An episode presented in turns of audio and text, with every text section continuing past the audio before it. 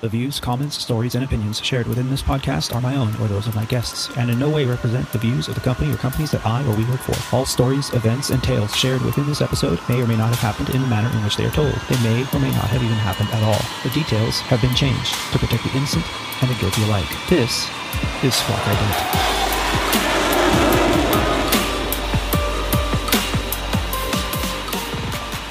You're listening to Squawk Ident, an aviation podcast dedicated to the journey and the challenges surrounding the life and career of Aviator Tony, his co hosts, and his guests. Together, we will explore the many pathways to an aviation profession, the realities of what a professional aviator can expect in today's marketplace, and we share many stories along the way. I'm your host, Aviator Tony, an airline pilot currently flying for a legacy airline with close to 20 years on the flight line. This is episode 48 of Squawk Ident, recorded on the 13th of July, 2020, from the Mobile Aviator Sound Studios from the seventh floor of the Georgetown Marriott Hotel in our nation's capital. Let me start off the show today by saying thank you to Rob D and Captain Roger for joining me on episode 47 Airline Apocalypse. We had a great time talking about subjects that ranged from the isolation weight gain to outraged senators for having to subject themselves to commercial flights that are close to full capacity. Oh, the tragedy of being trapped in a pressurized, climate controlled metal tube traveling over 500 miles an hour, nearly 5 miles over the surface of the Earth, with hundreds of strangers that may or may not have the modern day equivalent of the plague. Why do they make me do this? This is torture. On today's show, I have the privilege of speaking with an amazing aviator. He is an A&P, an avionics tech, an ATP pilot who has flown for multiple airline carriers, multiple corporate carriers, and he continues to amaze me with how much he gets done in this community. He shares his journey with us today on the show, and he talks about everything from his very first flight all the way through his current position here at Legacy Airlines. He has multiple type ratings and some amazing airplanes from MD80, MD90, 75, 76, Airbus A320, an EMB 110, a Jetstream 31, and many, many more. He shares his story and his progression with us here, so stay tuned and enjoy the show. Right after a brief word from our sponsors.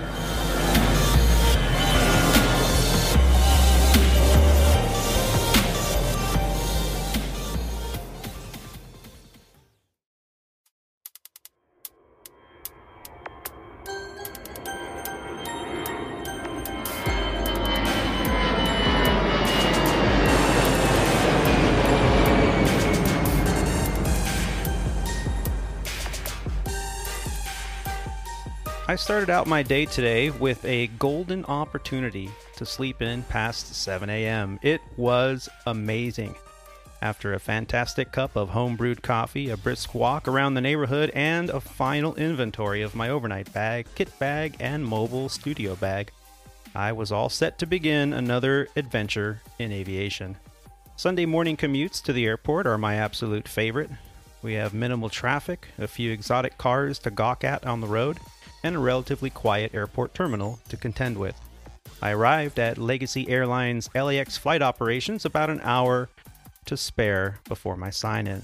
Just enough time to check my mailbox, dispense a hot cup of coffee from the fancy Starbucks machine that our chief pilot's office was able to acquire for us a few years back, and I was able to spend some time to catch up with our next guest.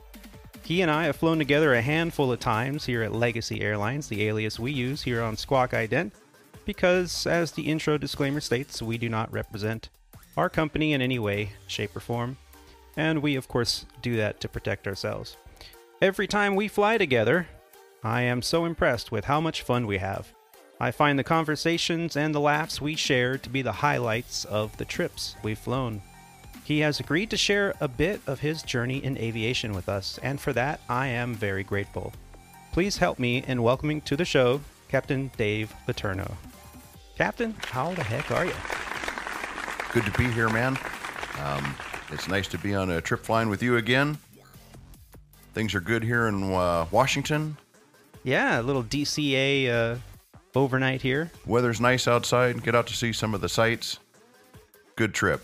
Yeah, we uh, we did a one leg in yesterday. We landed around 9 p.m. and the flight was relatively uneventful. We did a little deviations for weather there halfway through the uh, crossing over to the country, and and I really enjoyed the way you communicate in the cockpit your as we call CRM or crew resource management or uh, TEM is the new term that uh, most of the carriers are using now, the threat and error management model. Um, you know, you said, "Hey, uh, looks like there's a cell ahead. I'm thinking about 20, 20 right. What do you think?" Like, hey, that that I agree. That sounds great. And then I would request from ATC 20 degrees right deviations for weather, and of course, they were granted. And and you continue to vocalize your opinion and really request that I give you my feedback as well. Um, and, and that's just a wonderful experience. You know, I was a first officer at this carrier for a long time, and so I got to see a lot of different captain styles. And you start to develop an opinion after a while. It's like, I don't want to be like that guy. And I really admire how this guy does things. And so after a while, you get your bag of tricks from all the different people you've flown with. And also some of it is like this is how I would like to be treated if I was sitting over there because I did sit over there for an awful long time. And so drawing you into the equation, of course, is just smart as well. Um, nobody likes to fly with a guy that says, This is what I'm going to do, and to hell with you. yeah. And, and, you know, anyone that's been in this industry long enough, whether it's uh, at a corporate gig, a private gig, or a regional carrier, or even at a mainline, you know, you're going to always come across different personalities, different flying styles, and it really is a learning experience every time you get to fly with someone who incorporates all the positivity that you yourself want to develop. And for that, you know, I thank you. It's that's part of the reason we I think we get along so well together is we have similar opinions of of how we should treat each other, and especially in the cockpit. I think so. Yeah. So uh, you know we've we've flown together a handful of times, and you know, every time we get into these great conversations in the cockpit, and you know, as we're flying along across the country for hours at a time with minimal interaction with ATC, because really when you're crossing the country at 37, 38, 39,000 feet, you know, you get frequency changes and occasional deviations here and there, but really there's not much chatter going on, uh, unlike when you're in a terminal area uh, doing a quick hop. And we have these opportunities to share these stories about our past, about our journeys, uh, which is really the reason I started this podcast last year uh, was because I felt that I had the honor and the privilege of of speaking with all these people that I get to fly with, whether you know sitting in the left or right seat. I've always enjoyed sharing the stories and listening to the stories, and I really wanted to bring that to the world because if I knew half of these experiences or at least heard about them when I was starting out in aviation, I think my career path would have been a little easier for me of making these decisions. So I thank you for sitting down with us today. Um, Absolutely. I-, I wanted to ask you how you really got started because that's really probably the primary question we ask each other once we start to get to know each other. How'd you get started in aviation? You know, as a kid, um, I liked airplanes, but probably the biggest event for me that happened is that my father took me with him on a cross country flight as he was learning to fly. His flight instructor uh, and my father um, flew an airplane from Oakdale, California, up to Chiloquin, Oregon, and I was invited to go along on that trip. Now, it was kind of a combination business trip and flight instruction trip for my father father was a horse veterinarian, or actually a large animal veterinarian, and he was asked by one of his clients to come to Oregon to work some cattle. And by working cattle as a veterinarian, it primarily meant for him that he was doing pregnancy checks of heifers. And he was asked to come up there, and my dad said that he could uh, get his flight instructor to do a long cross country flight with him and that would allow him to get some experience flying the airplane. So they uh, took a Cessna 182, and I sat in the back and rode up from Oakdale to Chiloquin, Oregon at six o'clock in the morning, and I thought this is the coolest thing I've ever done. And how old were you at the time? I think I was probably about 10 or so, and maybe nine. Um, my parents had the foresight to realize that uh, I liked this, and they talked to the same flight instructor that my dad was using and said, Is this something that uh, David could do as a young man and take a flying lesson for a half an hour or so? And the instructor's like, Well, of course. So they put me in the left seat of a Cessna 150, and I went and took a flying lesson on my 11th birthday and thought this is really, really cool. And couldn't wait to do it again. I had to wait till my 12th birthday to do it again and then again, you know, a couple years later, uh, I kept doing it until about the time I was 13, I think, is when we moved from Oakdale to Madera. And fortunately for me, um, the desire to fly airplanes was satisfied by the fact that we moved right by the Madera airport. Uh, we lived less than a mile away, and in uh, the afternoons after I get done with school, I would get on my bicycle and ride my bike over to the Madera airport and hang out wherever I could find anything going on. What is that uh, term? Uh, is that hangar rat when you're a kid and you're just hanging out around the Eh, hangar? Airport bum. Yeah. exactly. Somebody that's in the way. yeah. Oh, well, that's awesome because that really, it sounds to me like that really sparked a passion for this You know, career. as a kid, I remember um, riding around in the back of the real estate agent's car, and one of the uh, places that we looked at was the place that my folks eventually bought. And I remember thinking, like, God, I want them to buy this place because it's right by the airport. I really want them to buy this place.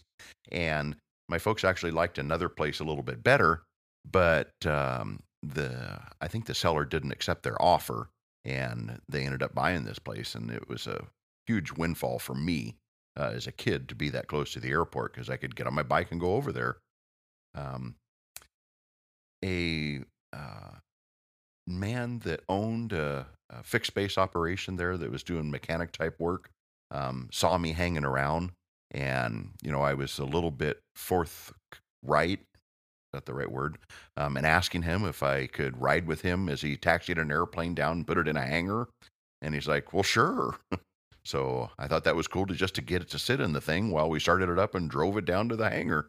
And if I remember right, it was a Taylorcraft that had to be propped. And so I'm like, well, this is really cool. you know, he's like, hold the brakes. I'm going to prop it. oh, wow. Yeah. So, and I was like 13 or 14 in this first, you know, experience to just move an airplane down the taxiway. And so, you know, with that starting out like that, it's like, man, I'm showing up here every day. This guy's cool. And, uh, I started helping him take inspection panels off of airplanes, and um, I worked more and more into it. And eventually, he uh, offered me a summer job. It wasn't that year, but the following year when I was a freshman in high school. After that uh, uh, first kind of year of getting to know him, um, at the end of my freshman year in high school, he offered me a summer job. You know, I'll pay you to come out here and help me do this kind of work. And it didn't involve anything different than what I was already doing, except now I was making money and I had more of a responsibility to actually show up. I didn't need any more encouragement. I was already excited to be there. And so I showed up and made money. I'm like, this is really cool. Now I get paid to do this. And eventually that translated into, uh, I, became an A&P mechanic out of it, I guess is where I was trying to go with that. Um, I didn't realize that it was a path that I could actually turn into becoming a mechanic. Um, I was now in college after graduating from high school, and my boss came to me one day and he says, "You need to get your A and P license." And I said, "How can I possibly, you know, go to school at a community college? Reedley College was about the closest place where a, a person could get an A and P license." how can I do that and still go to school full time at Fresno State and come here and work for you? And he explained to me that I was already qualified uh, to be an A&P. I didn't need to go to college to get my A&P license. Um, I actually had more experience than students coming out of A&P school have, and that all he needed to do is, uh, quote, sign me off and then uh, take this letter to the FAA and the FAA would then allow me to take the uh, written exams, and there's three of them: the airframe, the power plant, and the general uh, mechanics. And once I passed those exams, then my boss would arrange for a designated examiner to come and give me an oral and a practical exam. And if I succeeded in all of that, I would have an A and P license. And how old were you when you achieved that? Um, that was in 1982, and so I think I was 19. So you you were working here at the the Madera Airport as uh, basically a, me- a mechanical apprentice, The mechanics helper is the a way I always mechanics helper, and so you were also taking flying lessons when you could, right? Because you, you were telling me you got your private pilots right around 16 I got old. my uh, I soloed on my 16th birthday, and I got my license on my 17th birthday. The uh, the way that I learned to fly was a little bit different than the average person uh, might learn to fly. One of the things that we did um, when working on aircraft is that typically we would fly the aircraft around the pattern uh, before we started working on it. And that was to get the engine good and hot. So then we did a compression check. We would have valid results. The oil would be hot so that it would drain out quickly. And so I got a whole lot of flying time just by doing one hop around the pattern. Come back in and work on the airplane, and we might work on it for a week. And then at the end of the week, we would fly it around the pattern again to make sure that everything was normal and that there weren't any fasteners that sometimes pop loose in flight that you don't notice on the ground. So we could deal with that. And then oftentimes after that, we might uh, reposition the airplane to another airport uh, because the owner was at a different airport. And I developed a lot of flying time by moving airplanes in that manner. Um, and I remember my boss telling me every time you fly an airplane, put it in your logbook, even if it's just a tenth at a time. Says before you know it, you'll have a lot of time. And he was right. By the time that I soloed, I had about 100 hours and I had about 180 by the time that I got my license a year later. And like I say, probably 75%, maybe even 80% of that time was one hop around the pattern at a time or simply repositioning an airplane from one airport in the Central Valley of California to a different airport. One could actually say that you were working on building your time to get your private pilot license while being a test pilot. I guess you could say that. you know that and that's just an awesome story and I I was just floored the first time you told me that that you know here you were and I'm just thinking of the the ingenuity and the create the creativity that it took to to think you know I'm going to do this I have such a, a dedication and passion and you're at that airport you're riding your bicycle to the airport and you're helping a mechanic just so you can get this experience to ride along taxiing around and and and testing uh, these airplanes out after being worked on because you know I totally get it. My my father was a, a mechanic uh, owned his own auto repair shop so at 12 13 14 years old I was doing the same exact thing with vehicles instead of airplanes but I know exactly what you're talking about. Um you know there's this uh this passion that you have and when you have it and you find a creative outlet for it like hanging out at the airport and finding someone to give you that experience and that person to have the trust in a young man like yourself that shows this dedication to say hey let's go. We're gonna you know go around the pattern and hold the brakes for me while i while i turn the prop on here to get it started. That's just amazing. He's a um, a very giving person. Um, absolutely treated me like gold, and I still know him to this day. Uh, yesterday, I spoke with him as I was driving into work. I call and ask him questions all the time about things that you know I don't necessarily know how to do, and he has been absolutely stellar towards me. wow um, uh, an extremely good friend. Um, he taught me to fly. Uh, I mentioned the other day to you when we were talking that he also taught my daughter to fly. Um, I soloed in July of 1979. My daughter soloed in August of 2018. Um, almost, I think it's about 39 years between the two. And he's still instructing to this day. Uh, so he's a flight instructor. He is a uh, airplane mechanic. Uh, has inspection authorization. He's a retired airline pilot now, and he's just a very unique individual. And a lot of people would say that I'm just like him, and I probably am. Well, you know, you are a product of, of your mentors and your teachers over the years, and it sounds like he's done a a phenomenal job. I mean, I, I hear about him and I think I think I'm lazy You know, I'm like, oh my god, look at all this that that he's accomplished and and uh, an amazing story and the fact that you have connections with people in your life and in aviation for over almost 40 years and it's just an amazing uh, testament to friendship one to of loyalty. the one of the things, of course, in in this industry, and I'm sure it's the way this way in a lot of industries, is that a lot of the success that you have in a career is who you know. Um, and you know, business people call that networking, and and that's all it really is is you know knowing the right people and um, developing friendships with those people, and and when you have a good friend, they're willing to help you. And I hope that I'm doing the same for other people. Yeah, it's it's funny because in previous episodes we've we've done interviews and we've mentioned the interview process at an airline.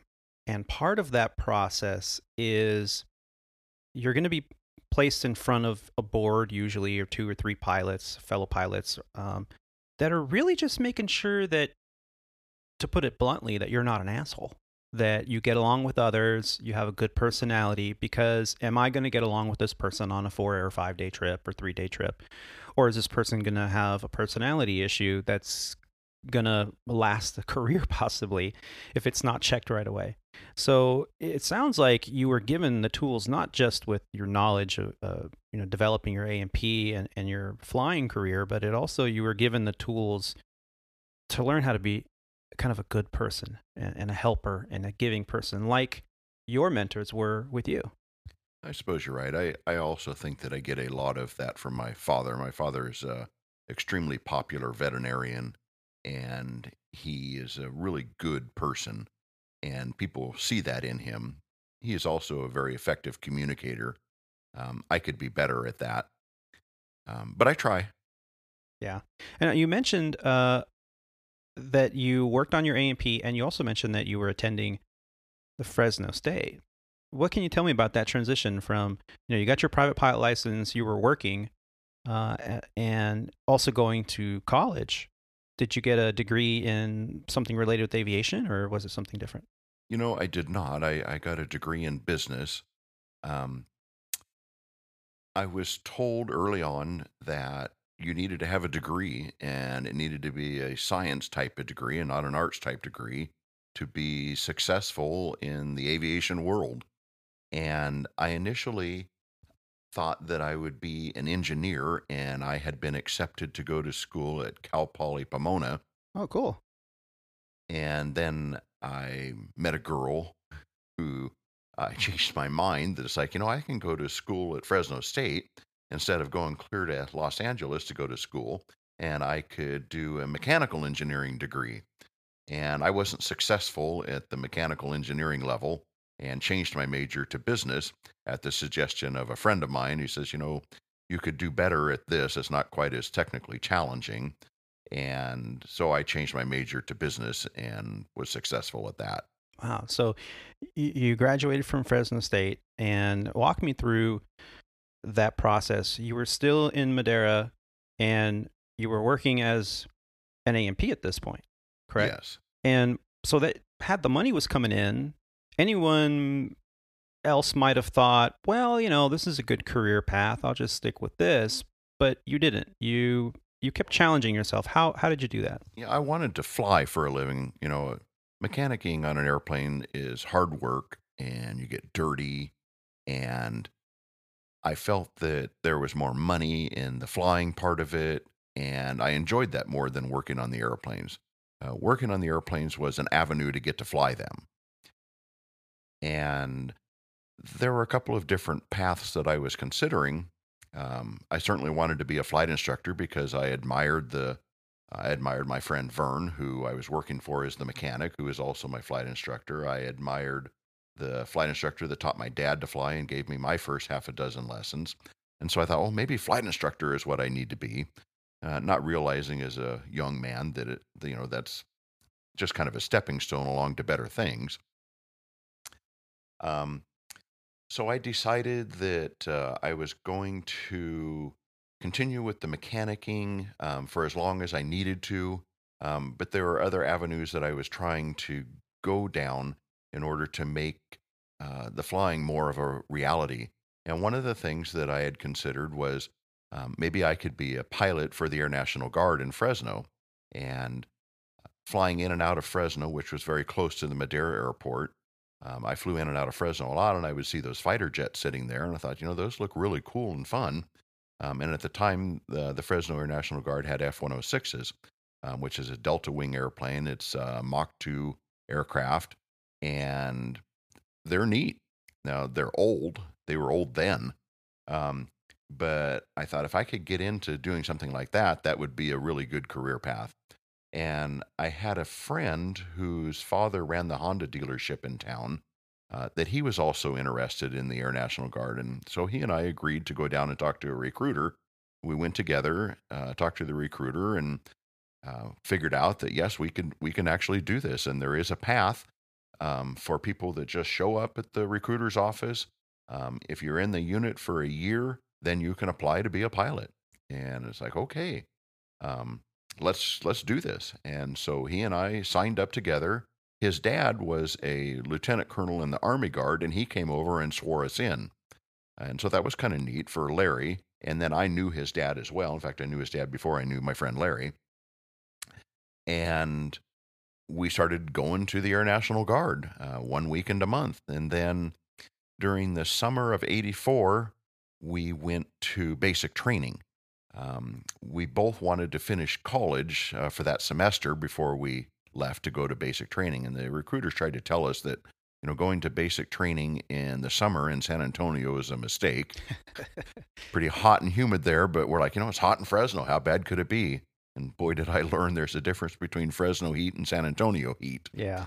Um, so went to the Air National Guard, um, came back uh, from training, and while I was in training at Sheppard Air Force Base, um, I was able to get my CFI completed. There was an aero club there that I would go to after uh, school for the day, and I would take flying lessons there to become a CFI. And I took my check ride just before I shipped out of uh, Sheppard Air Force Base to uh, go on to training for the F4 because Fresno had since converted to the F4 while I was in basic training. And now I wasn't flying the F4, I was a crew chief, a maintenance mechanic on them. So still kind of in the maintenance path. Um, but it was a good thing for me because I already knew maintenance. It was easy for me to show up there and do maintenance on fighters. And I always had it in the back of my mind that I was going to apply for a pilot slot at the Air National Guard and maybe I'd get to become a pilot. Uh, as it turns out, I did apply three different times to try to be a pilot at the Air National Guard. I was still in college at the time, and in hindsight, I've figured out and learned from talking to people that I was an easy elimination because I was still in school. Five or six people would apply for these pilot slots every time, highly competitive. Some of the people already had their college completed, and so it's like I was an easy one to eliminate because the board had to figure out a way to choose. And one of the ways they can choose is like, well, you have all of these different requirements that you need to have in order to be a pilot in the Air National Guard, and one of them is a college degree. Now, the, the recruiter for the pilot positions told me that I could get a waiver and then I could complete my schooling after I got back from undergraduate pilot training. I assumed that meant I was just as competitive as the next guy. I since have figured out differently. Anyway, the first board, my buddy Larry won, and he went on to become the wing commander at the Fresno Air National Oh, Guard. oh, cool. And so that was pretty neat for him. Yeah. Um, I never was selected. Uh, I did my six years in the Air National Guard. It was a unique time there. When I first started, we had F 106s. When I came back from training, uh, we had converted to the F 4. We also had T 33s at that time that provided a target for the F 106s and the F 4 to intercept. And the last year that I was there, we converted to the F 16. So I saw four different airplane types in a six year period. It was a very unique time. Uh, after I got out, they continued to fly F 16s for about the next 23 years before converting to the F 15 about seven years ago now. Um, I'm proud of my uh, time in the Air National Guard. Um, I had a good time there. I wish I'd have been able to become a pilot. Didn't work out. So it's like, okay, it's time to move on. At that time, when I got out, I had already started to work for a commuter airline. And so it's like you know I'm it's getting harder and harder to do the Air National Guard thing, and my commitment was up, and so I separated. Mm-hmm. And you, you, mentioned you were working at uh, a commuter there in Fresno uh, for a United Express carrier. What was that like? Um, that was a very popular carrier at the time for people on the West Coast to work for. Um, at that time, there were three um, carriers, I guess you could say, that were competitive in the regional airline industry. And, and at that time, we called them commuters. It was uh, pretty much uh, American Eagle, West Air United Express, and SkyWest, which was a Delta connection carrier. And I was interested in West Air United Express because they were headquartered there in Fresno. And I was living there. I was like, I wouldn't have to move or do anything. I would just go to the other side of the airport to go to work. Um, a friend in the Air National Guard um, was working for them. And he pretty much is the one who convinced me that I should come to work there. And in fact, he was instrumental in my coming to work there because he calls me up after a drill weekend at the Guard and uh, told me that he was in the chief pilot's office and there was a stack of resumes on his desk. And if I brought him my resume, he would put it on the top of that pile right then and there. And so I thought, there's no way that I can turn this opportunity down. I drove over and met him with my resume, and he set it on the top of the stack of other resumes on the chief pilot's desk. And I got a phone call within two or three days of doing that. Wow. I mean, talk about a change in atmosphere from then to today. I mean, now it doesn't matter if you hand your resume into a pilot and they walk it in for you because the chief pilots don't accept them. It's all online, computer algorithms. You have to do the personality test, and then you have to submit your application and your your flight time. And I probably wouldn't get hired these days. You know, I, I don't think I would either. I mean, it's just such a, a competitive, difficult, and really sterile environment to apply. It's no longer. I mean, I think there is a, an aspect of word of mouth and marketing and and you know who you know, and that definitely does hold true because those people help you with knowing what steps to take. You know, you got to do this, this, and this, and that's that's the path that you need to take. But in terms of handing a resume over, I just I love hearing that because those days are pretty much done. Unless you're in a small corporate environment where then that is absolutely the best way to do it still. Um, but in today's marketplace, especially now with everything that's going on, it's all about, you know, does the algorithm match you with, you know, the the job placement for that company you know swipe left swipe right basically it's come down yeah. to that with airline jobs um, but you know you you mentioned to me earlier on a conversation we were having that while you were working at united express you also were working somewhere else at the cessna dealership what can you tell me about that yes um, we've kind of jumped a little bit here um, i had a uh, career path in uh, being a corporate pilot for a while. Um, I had returned from the Air National Guard in the fall of 84. And in the spring of 85, United Airlines pilots went on strike. And there was a there was one corporate job at the Madera airport. And the pilot that was flying a Cessna 421 for a local contractor in town decided that he was going to go to work at United Airlines, and his opportunity, the way he saw it, came when the pilots at United went on strike. And so this guy was going to be a scab. And he was very fortunate in that he went to training during the strike, but didn't complete training before the strike was over. And so he had basically stated to me that, you know, he is going to go to work regardless because he wants that job. And at the time, I didn't know anything about, you know, unions and airlines, but he was fortunate in that it didn't come to that for him. And so he was never labeled a scab. Yeah. And for those listeners out there that maybe are younger or haven't ever heard the term before, you know, we now, we still have unions and really they're more associations than they are unions, labor unions. Um, and they're crucial in our industry to help protect contract contract negotiations, um, compliance, to just to make sure that everybody's honest and doing what they're supposed to be doing. And, and it's a crucial part of at least an airline world. But some people may not understand the term scab. Can you give us a little bit of background on that? Um, a scab is typically someone who crosses a picket line when a union is on strike. So the union is trying to, for lack of a better word, throw their weight around and get the company to come around to seeing their point of view. And it typically happens at the end of uh, contract negotiations that have broken down. And so the United pilots had gotten to that point with their negotiations with their company, and they uh, created a work stoppage. And basically, the pilots don't come to work, and the airline shuts down because there's no pilots to fly the airplane. And a scab is typically somebody who decides that they don't need to participate in that. Money that they can make by going to work is more important to them than supporting the other pilots' idea that we can get more money if we stop, uh, have a job stop ac- action. Yeah, and there was a time when airlines could strike, um, and really that all changed when the airline industry was placed under the Railway Labor Act.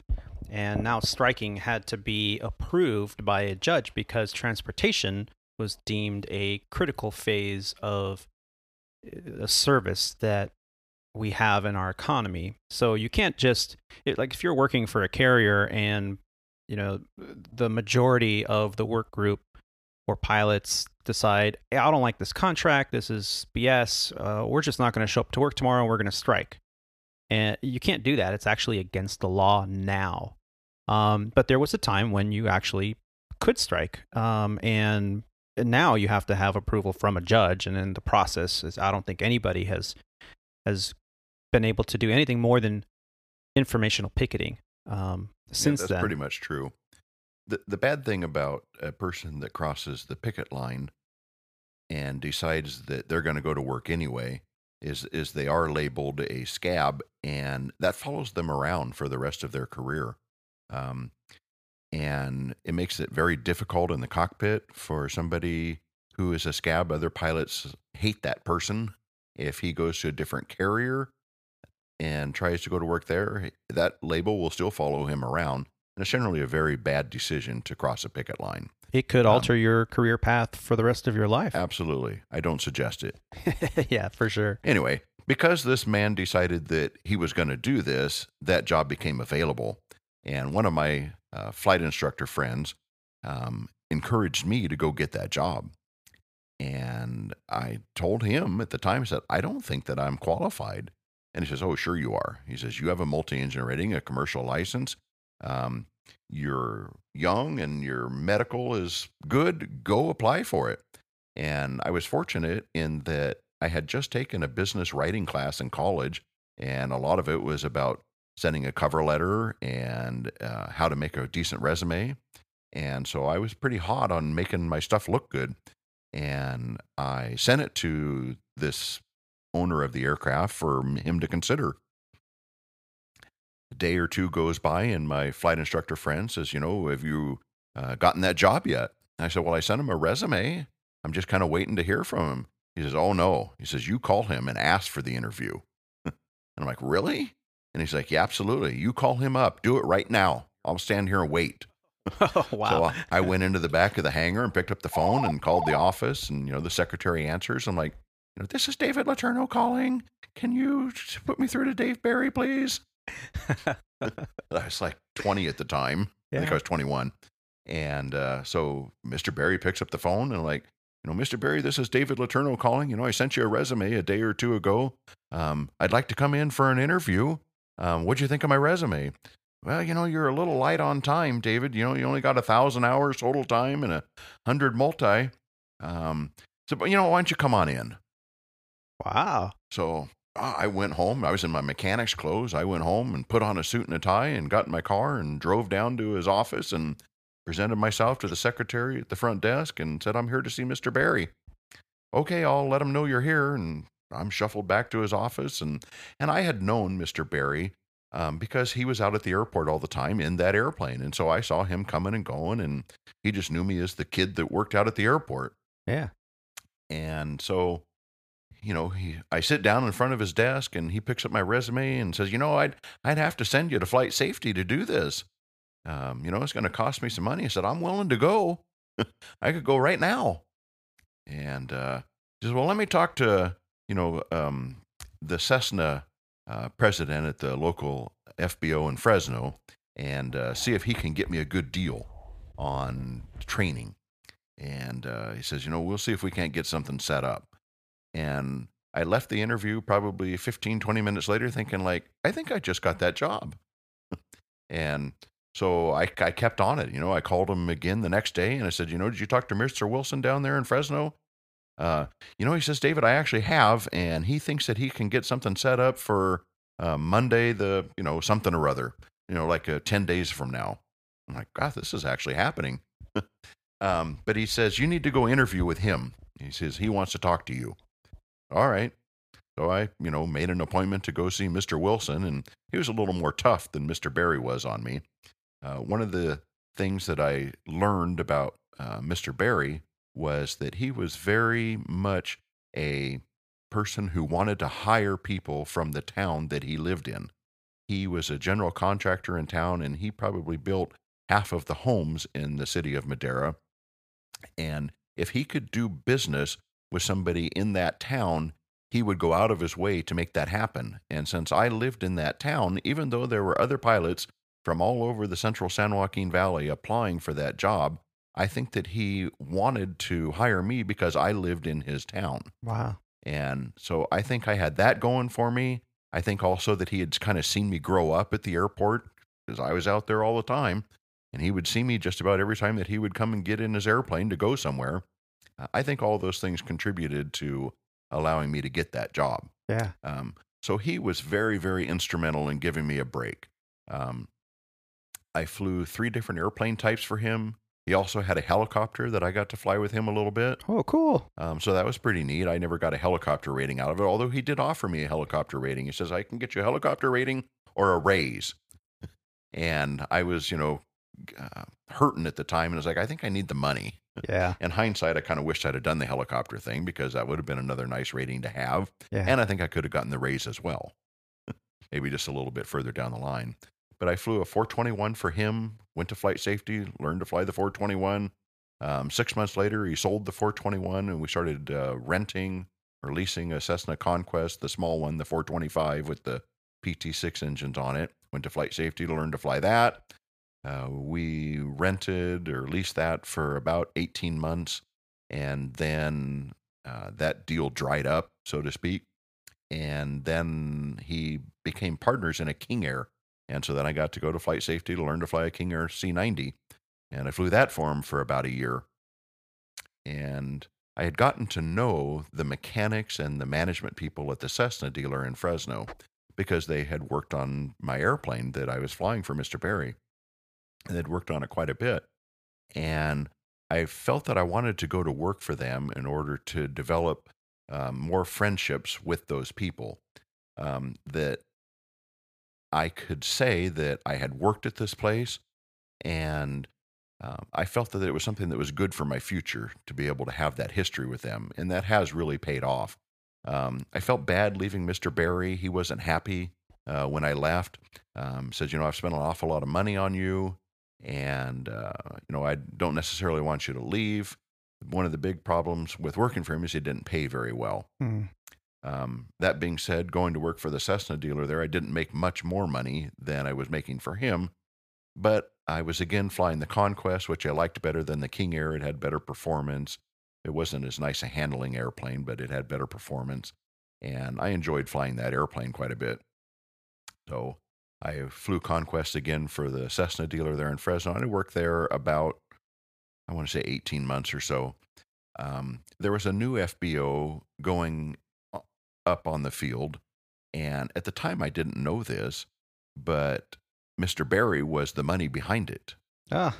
And the president of this uh, FBO that I had gone to work for, he had left to go be the president of this new FBO. And I kind of surmised after learning that Mr. Barry was being the money behind it and that Mr. Wilson uh, was going to be the president of it, that once the building got up, you know, erected and was ready to open, that they were going to rob all of the talent out of the place that I was working at. And that is exactly what happened. And then there was a huge lawsuit over it. I was um, subpoenaed to come in and testify about it. Oh, wow. Uh, they felt that I was a very unique person as far as this lawsuit was concerned because I had worked for Mr. Barry. I had worked for the executive wings place that um, all the talent had been robbed out of. And um, I had apparently some testimony that they were very interested in. Um, the lawsuit is a whole nother story that we don't really need to get into. Basically, I saw that the writing was on the wall that I was this place is no longer going to be in business after a couple of years. And my friend at the Air National Guard, Mike Cody, had suggested that I really need to come to work at West Air United Express, and that's how I wound up going to work over there. I could see the place I was working at was failing. West Air was growing and, and an up and coming thing, and they had uh, graduated from Bandeirantes to Brasilias. They uh, also were getting uh, BAE 146s, which is the four engine high wing jet, and all under the United Express banner. And I saw that airline grow from operating Cessna 402s to Bandeirantes and shorts to Brasilias to BAe jets and thinking this place is really going places. And they've come a long way since I saw them first operating. And I ended up going to work there, and I was there about five years. Um, there were quite a few ups and downs. I was a Bandeirante first officer, then a Bandeirante captain. Bandeirante is an EMB 110. For those of you that don't know, it was Embraer's first airliner. A lot of times when I uh, am asked, you know, what did you fly at United Express? I'll say the EMB 110. And a lot of the young people will say, You mean the 120? And I'm like, No, I mean the 110. I'm like, Well, what's that? yeah. He said it's the only um, Embraer airliner that did not have motorcycle bar handles. You know, Motorcycle handlebars. And you got me on that too. I remember you asked me uh, not too long ago. I flew the 110. I was looked at you funny, and do you know what that is? Do you mean the 120? it's the same thing. yeah. Yep. Only airliner that Embraer built that didn't have motorcycle handlebars for the control wheel. Yeah. Um, it was a good training airplane. It was a good airplane to build experience on. Um, it was a little bit miserable in that it had air cycle machines that didn't work very well. It was unpressurized. Um, and so it was hot in the summer and cold in the winter. A lot of the pilots um, wore battery powered socks that had heaters in them. Oh my God. we would wait till 500 feet on final to put the gear down because as soon as you put the gear down, there was a huge blast of cold air that would come into the oh, cockpit no. by your feet. um, but it was a good, solid airplane. Um, it was very reliable. And, you know, PT 6 powered airplane is just about bulletproof anyway. Hmm. Uh, then the airline um, negotiated with British Aerospace and took delivery of about 30 uh, Jetstream aircraft, and they retired the Bandeirante fleet. And I went from being a, a Bandeirante captain to being a Jetstream captain. Um, flew that for about a year, and then the recession of '92 happened, and the airline started to implode on itself. And I went from being a captain on the Jetstream to a first officer on the Brasilia. Uh, did that for about two years. Um, Vern, my uh, mechanic uh, mentor that I worked for, he had also gone to work for United Express. Uh, he worked in the training department and he did my Jetstream training. And so that was the only other time that I got to fly with Vern after doing my private pilot license. Um, I had done my instrument rating with another instructor because at the time Vern didn't have a double I. Um, and then I did my commercial license at an FBO in Fresno because we didn't have a multi engine aircraft uh, available to us in Madera.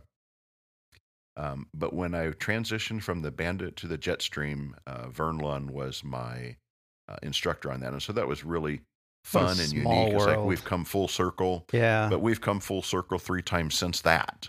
wow.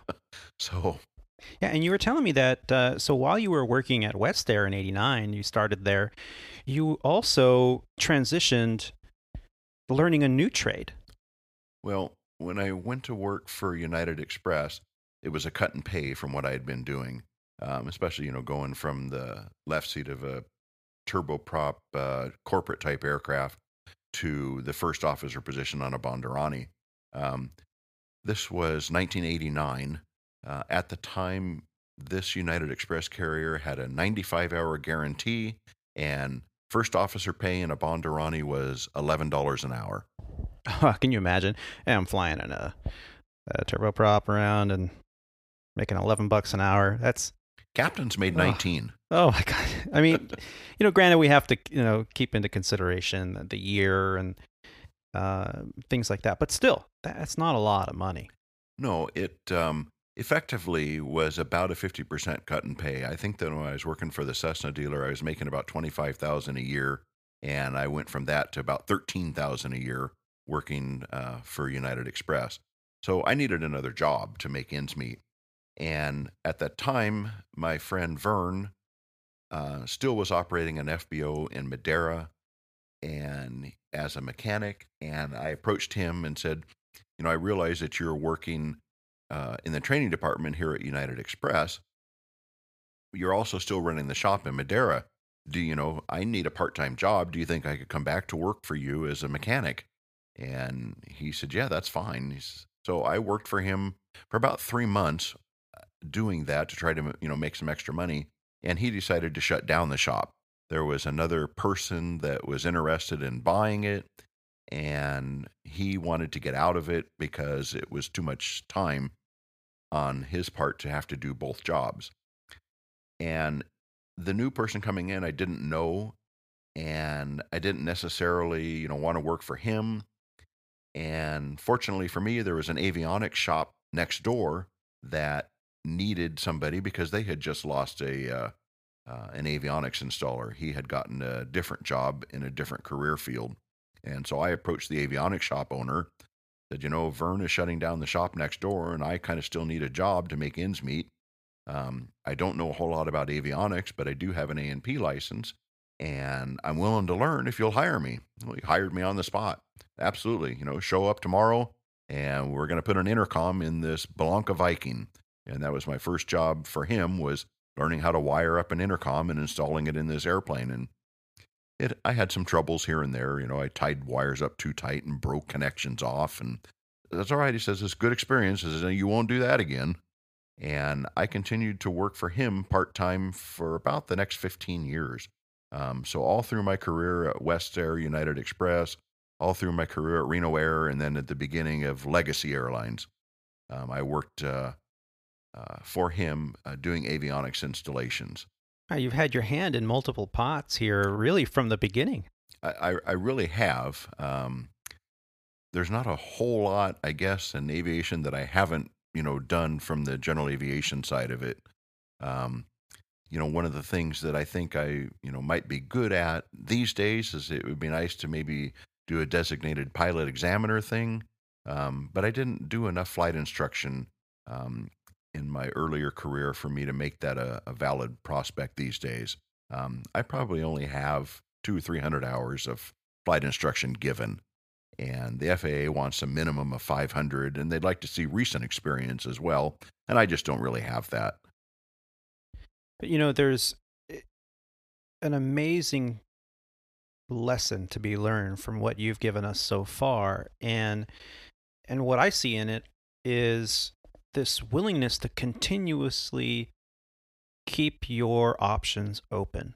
And there's been so many times in the past few decades that I've shared a cockpit, usually with a younger individual, and you know they're complaining which, you know, depending on who you talk to, it's in our DNA as aviators that we like to complain.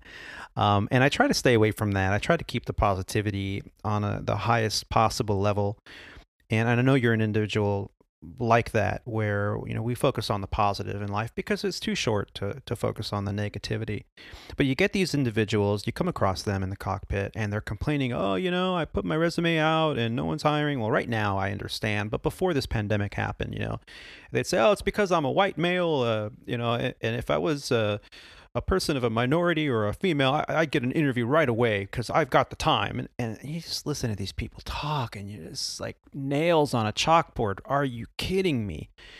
And then you ask them a few questions like, so what do you do in your spare time? You know, what, well, I, I, I fly airplanes, you know, I, I'm like, okay, but do you volunteer anywhere? Do you, are you a pilot mentor? Are you part of the LOSA program? I mean, there's so many things a pilot or an aviator can be involved with. Do you do you talk at elementary schools? Do you are you willing to give some of your time to the human resources department and become a there's so much you can do and you don't have to just limit it to items within the profession. You can also do other things eh, that would help spark your resume into that higher category to keep it on the top of that stack. And it sounds like everything you've always done from the age of 13, 14 years old has always been kind of following that that methodology. You know, and, and I still don't feel like I've done enough. You know, I think I I should be participating in Young Eagles. You know, I should be, you know, out there showing my airplane to people and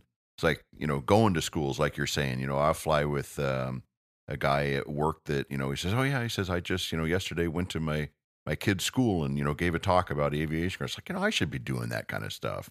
Yeah. And then I think like you know my I seem to do an awful lot. I don't know where I'd find the time to do that, but I still should.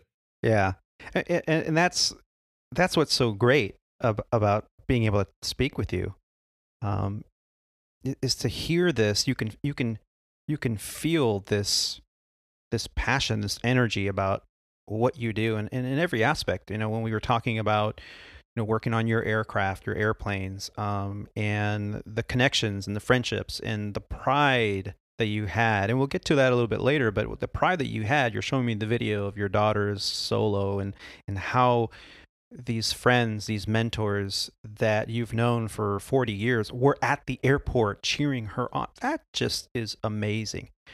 And you know, I just I really have to say my hats off to you for that. You know, you mentioned earlier that you transitioned from West Air to Reno Air. How did that transition happen for you?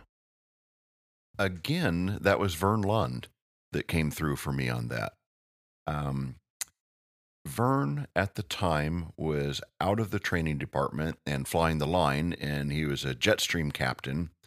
United Express, West Air at the time had changed their overnights and meaning that they were trying to eliminate as many overnight expenses as possible.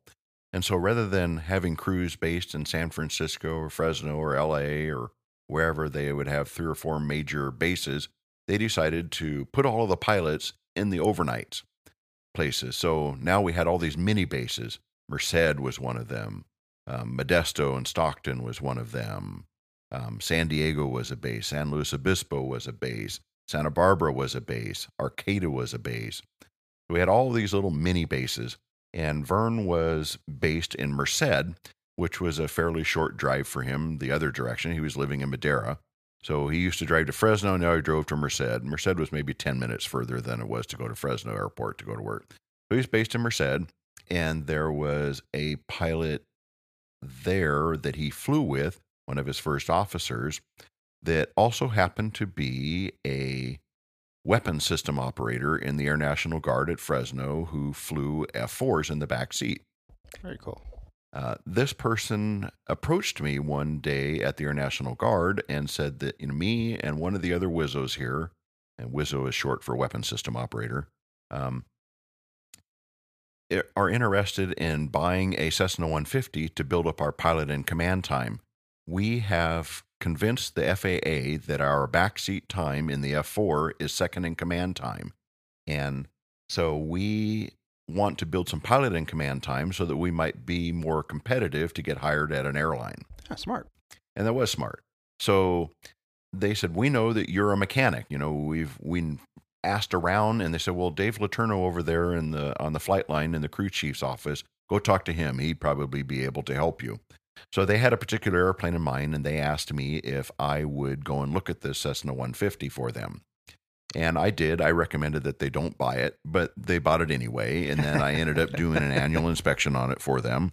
Um, at the time, I was just an A&P. I didn't have inspection authorization, but I had an agreement with Vern Lund that, you know, if I do a 100 hour inspection on the aircraft, um, would he help me with signing off the annual part, part of it, and he would do that.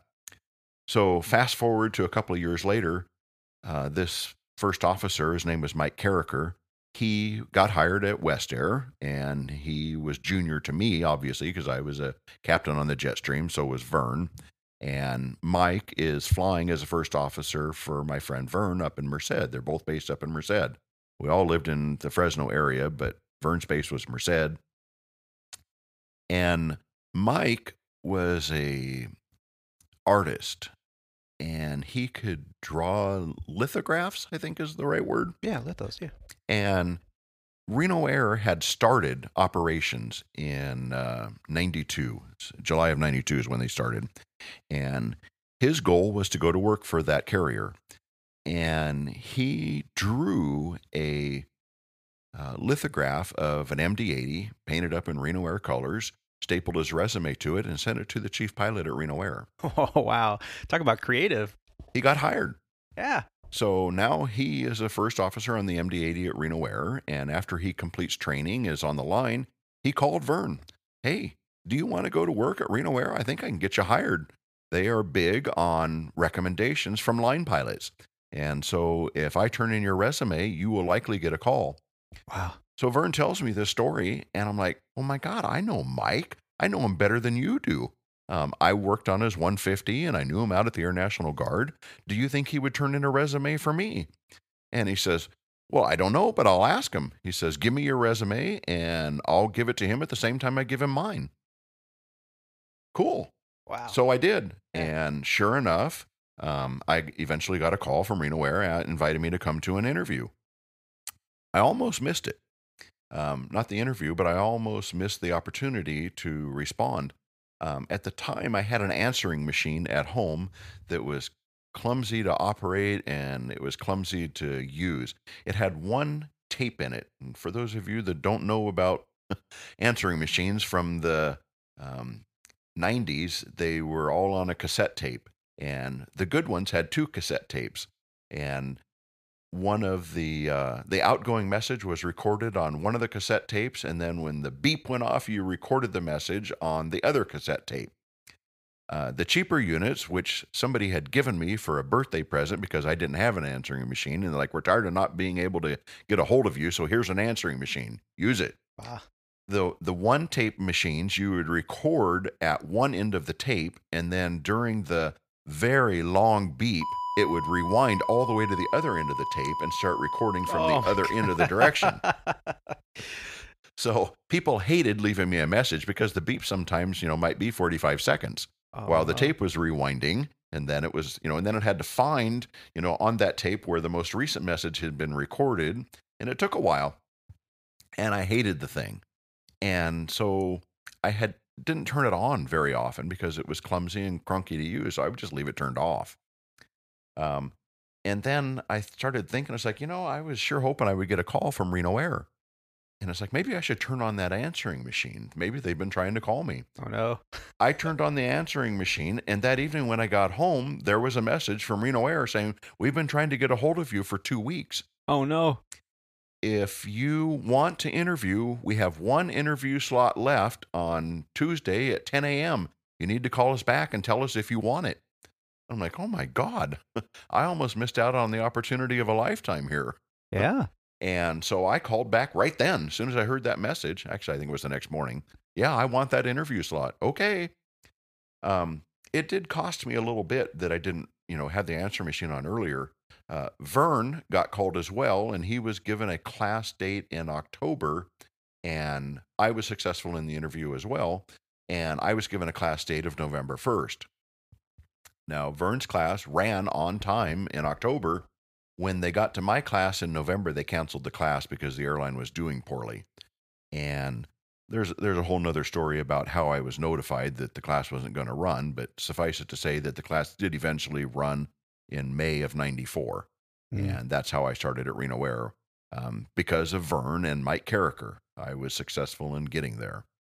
It's all about who you know. It is. Yeah.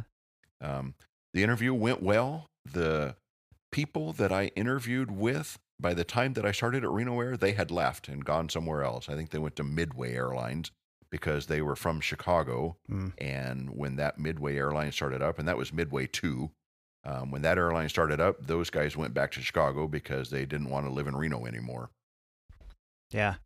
And it's, you know, we've talked about commuting and airlines, especially, uh, you know, being new in the industry and having to commute and being on reserve. And it's tough. So, whenever you can find a job where you can live in base, it is a game changer. It's almost like a different job, really. I, I moved to my current base uh, because the airline shut down the base I was at. And I was commuting for about three years and hated it. And an opportunity came up for me to move, and so I did. And it is so much nicer to be able to just get in my car and drive to work. I don't give it a second thought about what I bid as far as uh, the time that you have to show up for work and when the trip gets done. Will I be able to commute home? Like if I get done at midnight, who cares? I go to the parking lot, get in my car, and drive home. That's right. You know, and, and there's so much stress on the body when you're pushing. You know, oh, I gotta, I gotta come in the night before. I gotta, you know, get a ride to the crash pad or go to a hotel, and then, you know, okay, you gotta check out at the hotel by 11 a.m. So that means I gotta sit around the airport for a few hours because this and that and, uh, and another. And man, it's just so nice to just show up, get to the parking lot, you know, with plenty of time to spare. You walk in, grab a cup of coffee, talk to your friends in the crew room or the flight operations, and it's just a completely different, different. It, job. it really is. When I was working at West Air, there was about a year period where I was living in Fresno but based in San Francisco. And I didn't want to drive that. And so I would try to do it on the airline. And the airline had a 6 a.m. departure that was on a Brasilia that went from Fresno to San Francisco. And then there was a 6:30 departure that was on the BAE 146 and that was a 90 passenger airplane versus a 30 passenger airplane in the Brasilia or a 19 passenger Bandeirante. And I learned that if the Bach jet broke the, and it didn't go, there were 90 passengers trying to get on the rest of the flights throughout the day. So I might have a 4 p.m. sign in, and I would get up in the morning and get on the 6 a.m. flight because that flight was going to go and if the 6:30 flight didn't go, it was going to be a problem getting there. Yeah, Now, I could have driven it, but my mind didn't think that way back then. It's like, oh, you know, you know, I didn't have anything set up. I didn't have parking privileges at San Francisco. Um, it's like, no, no, no, I got to do this on the airline, yeah, and it was horribly stressful. And so when I was starting to commute again for the airline that I work for now, I'm like, I don't want to do this. You know, um, I need to move because it's much less stress on my person. yeah, yeah. And you mentioned you were at Reno Air for quite some time, and anyone can do like a Wikipedia search and find out the history of Reno Air. Um, but you you were able to fly some pretty cool jets when you were there. You were telling me the MD-80, the MD-90. What were some of your fondest moments flying those aircraft? You know, to be honest, uh, Reno Air was all about the people. The, airplanes were sure nice. Um, a lot of the airplanes were brand spanking new. I picked up a brand new MD-80 at the factory, um, and I also picked up a brand new MD-90 at the factory. And so it's nice to be flying new equipment. Um, one of the things that the airline, you know, tried to use in their advertising was they have one of the youngest fleets in the country. Um, and it was true. A lot of the airplanes were, you know, less than two or three years old. Um, we got five brand new MD-90s. Um, and when I started, I took my check ride in an MD-80 that was probably less than three months old at the time. Wow. So pretty nice to fly brand new equipment. But the thing about working at Reno Air is, is that you were friends with everybody. Um, I couldn't wait to go to work to see all my friends. Yeah. Um, it was uh, probably the best job I ever had as far as job satisfaction goes. Uh, it didn't pay very well, but I, I couldn't wait to go to work. It was so much fun. Yeah, and you were telling me that in, in November of 1998, Reno Air was bought out by an airline that we affectionately call here at Squawk Ident Legacy Airlines, our current employer. Uh, that transition, you know, usually when an airline gets bought out by another airline, it, it creates a little bit of difficulty. You know, how does that process work? Did you find it a kind of a, a contentious time? Um, it was it was just different. Um, we were brought to Reno after you know it was announced that the airline was going to be bought by another carrier, and went to the training department to try to learn some of their procedures. And what the airline did is the new airline, the purchasing airline, um, came to our training department and says, you know, show us what you've been doing. And then they brought our check airmen to their training department and said, this is how we're going to do it. And so now you are trained on the way we do things. You take this information and go back to your training department and bring your pilots to Reno and teach them our way of doing things. And so we did that um, with the admonition don't do this on the line until August 31st and then forget everything you knew about Reno Air and start doing it the new way. and it was um, it was a little bit of a cluster. Um, yeah. You know, at the time, the airline had what was called a red book, and it had all of the operating information in it as to how the airline wanted you to fly the airplane. Yeah. And we'd have the red book out during the flare, trying to see if we were making the right calls. Oh no! so it was a little bit comical. Um, you know, there were things that we didn't know how to do. Um, in those days, we had to print the release, and at Reno Air, it was simply a matter of going into operations and picking up the paperwork. And it was about three, eight and a half by 11 pages at Reno Air. And then clipped to that was also a weight and balance form that had been partially filled out. And the first officer would do the weight and balance um, just as the door was closing. And then we'd tear off uh, a copy of it and hand it to the gate agent, and they'd walk out the airplane and shut the door. Yeah. Um, at the new airline, um, we had to print a release, and it was about 15 pages, eight and a half by 11. And it was on a printer that was a dot matrix printer. And as captains, that was our responsibility to print that thing out. And so it was my first day, and it's all right, I'm here. And I, you know, had my little cheat sheet, and this is the entry I need to make into the computer, yep. and there's the printer. And okay, here we go. And so I typed the entry and pressed enter, and it printed out about half of it. Oh. I'm like, where's the TPS? Where's all of this stuff? It's like, why is this not working? Yeah. I tried it again, same result. So then it's like, all right, I'm going to have to call the dispatcher because I can't get this thing to do like I expect it to do. And so I, I called the guy up and I said, I can't get the release to print. You know, I'm a new, I'm a Reno Air. I don't know how to do this. And uh, he says, well, let me try it. Let me see what happens when I try it here in, in, you know, Fort Worth and yeah, um, SOC.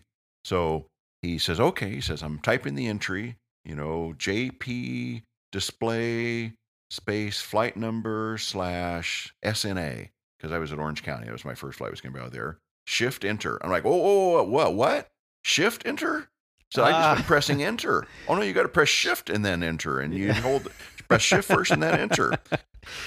Nobody had ever taught us that. Yeah, I mean, it was those little kinds of things that was frustrating. And then you know we get out to the end of the runway, and you know we were taught okay if you are over you know assumed temperature or over you know max temperature or, not temperature, but uh, weight, that you're going to have to get a new TPS. Mm-hmm. The airplanes didn't have printers in them. It's like, how do we get this information? Well, you're going to call operations, and then operations is going to call um, Fort Worth at SOC, and they're going to read the numbers over the radio to you. Um, well, at John Wayne, every takeoff um, is a max power takeoff. There is no assumed temperature leaving out of that airport. Right. And so we get to the end of the runway, we're 500 pounds overweight. So it's like, well, okay, here we go. We call operations, they call Fort Worth, and here comes the numbers over the radio. And so after just about every flight being that way, the company sends out a memo saying, you know, this isn't working. You guys can't be calling every time. You need to look up the numbers yourself. The numbers are in the performance manual. Get the book out and look them up. And I'm like, my God, it was so much easier the way we used to do this. Why is all this a big deal?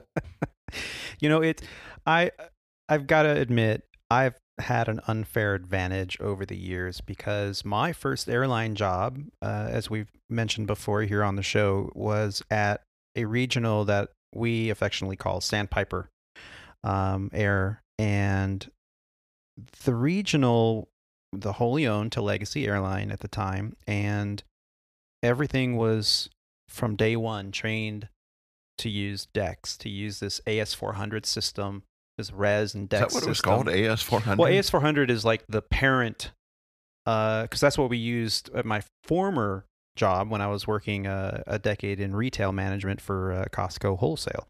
Um, they use that system. Um, it's an IBM kind of base system, and the uh, Dex is a Sabre. The Sabre system is what yeah, uh. Legacy calls. Sabre, and Yeah, so they use they use that terminal on the Sabre system. Those uh, but the platform is called AS400. I believe I've never so. heard that term I before. believe so. I believe that's uh, either a sister platform or it sure is archaic. terminal. Yeah, it's very archaic. Um, it's like freaking Tetris.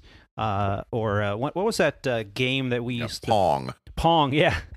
or that, that tennis game where you have the paddles on the TV and the RCA cables. But uh, but yeah, this so this Sabre system that uh, and you had to learn the codes. And I had in my little pocket logbook that I still to this day use and carry. I don't do electronic, which is a topic for an entire other show, I guess. but I in the back of that I had a little crypt sheet with all those codes, and I've made the exact same you know issues where oh what's the code? and you know shift enter uh, tab control what do you mean display? What's the display? Oh you mean the asterisk? Why don't they just say asterisk? You know so Exactly. you know and we had the red or book Cross of Lorraine. That's my favorite. oh jeez yeah. So uh, yeah uh, they called it as a shortcut they called it change. So instead of cross of lorraine they change change and then dex and then press enter and then shift and then oh, oh god. So it's funny to hear now that, you know, 20 years later i fly with guys that were at uh, other carriers that were since merged in with legacy and they're like oh this you know stupid uh, legacy uh, airlines have been using this thing since the 70s and why can't they just get it make it easy and get a windows based thing? So it's funny to hear uh, all, all the little nuances that that you and many uh, really struggled with Everybody goes through that when they come to work for this airline. yeah Um, they they still use that as the base, and anything that they have developed since still is a shell for Sabre. Yeah, because they own that that company. So why pay a software manufacturer, a software developer, to to create something that works? It works well. It doesn't crash very often. Um, so you know, you hear sometimes uh, other airlines, uh, oh, their reservation system or their ticketing system went down, and so for a few hours throughout a particular know, day, all the flights were delayed everything's or delayed. canceled. and then you also mentioned something very interesting. When I first started at Sandpiper Regional, uh, we also had to fill out the manual weight and balance form. And, you know, we sat there, just private pilot 101 stuff. You had to take this, this uh, carbon copy, uh, two or three page um, form, and you had to put in, you know, your N number and your weight and the basic uh, empty operating weight of the aircraft, which was from the inside of the maintenance log that's in the aircraft. And you had to fill out the, what's the, the CG, and then okay, how many passengers do you have, and, and what zone are they in? Zone A, Zone B, Zone C. And then you had okay, what's the baggage count? So you had to get the baggage count, and then you had to figure out okay, how many regular bags do we have? How many heavy bags do we have? And then you okay. How many children are in the count and what zone are they? And so you're sitting here as an FO filling all this out. And the first time you do it, it literally takes you two hours to do it. And you're like, how the hell am I going to do this in an airplane on a 25 or 30 minute turn? And you want me to hand do this? And up until the point where I left the company uh, two and a half years ago, uh, anytime you diverted, you had to fill out, even though we had the, the TPS that comes out of now the printer in the cockpit that's generated from the program uh, that they use in SOC. If you diverted and you landed at an unscheduled airport, before you left that airport, they'd hand you a manual weight and balance, and guess what? You had to fill it out. And if you haven't filled one out in two or three years, or since your Yeah. initial training 10 years or 13 years prior, you were looking at each other like, um, do you remember how to fill one of these out? and you had to call SOC and go, hey, it's been a couple of years. Can you help me fill this out? and they're like, well, I don't know. Let me open the book. I don't know. I don't remember how to do that. It's funny, you know, I, I never gave it much of a uh, thought, but I mean, my entire career at, at West Air United Express, five years, every airplane I flew, we did those by, you know, manually. Yeah. And Reno Air, the whole time I was there, we did it manually. It was only until, you know, I started working at this airline that it was done for you. Yeah. And I remember that transition too. Uh, it actually started the electronic weight and balance started to be an option right as I was getting hired in 2006. And it was because some stations allegedly were fudging the numbers to get more people on. So they would put less bag, they'd give you the bag count and then when you got to your destination they'd open the door and there were twice as many bags as they indicated I think every airline's gone through that. you know and they're like well we got to get the people on you know don't worry about it it's fine well then the faa got wind of it and Oh, there's a big that's a investigation and Yeah. and of course the company like okay we're going to go electronic. There is no way to fudge these numbers. Every bag is scanned. That's why they put those stickers on your bags when you check in with the barcode because your bag is scanned. Heavy bags get a different barcode obviously. Um, and so the human factor of giving me the numbers was pulled out of the equation and now we were getting everything electronic printed out. We still are responsible to verify these numbers but really there was no more manual weight and balance I, I remember at Reno some of the pilots um, being upset because the FAA would come in and occasionally audit the weight and balances. And if they were wrong, then it became an investigation. And some of the pilots, you know, were being investigated for operating flights with inaccurate weight and balances. And yeah they had taken off over, you know, max takeoff weight. And, you know, all of a sudden it's a big deal. And, and the thought process was that if we could only get a computer involved and take the pilot out of the equation, then it would shift to somebody else's responsibility. yeah yeah every airplane had the the whiz wheel in it the, it's a plastic board with a rotating calculator and you had to okay align and go okay how many passengers do i have in zone a so you'd spin the wheel just like a, an e6b really I, I remember that on the Jetstream. Um, when I went to Reno Air, they used a weighted average, um, and it had somehow they had the CG built into the numbers. Oh. And when the last two digits were the CG, and so the passenger weight might be, you know, so many thousands of pounds, but the last two numbers were um, a center of gravity number. And when you added all the numbers up at the end, the very last box would be the aircraft's um, center of gravity expressed in the mean aerodynamic chord. nice And so there was no whiz wheel. The only airplane I ever flew that had a whiz wheel was the Jetstream, and it was kind of cool. Yeah, yeah. So man, talk about blast from the past, I was going to say, man, this brings back some Some memories I hadn't thought about in a long memories. time. Whiz And- wheel.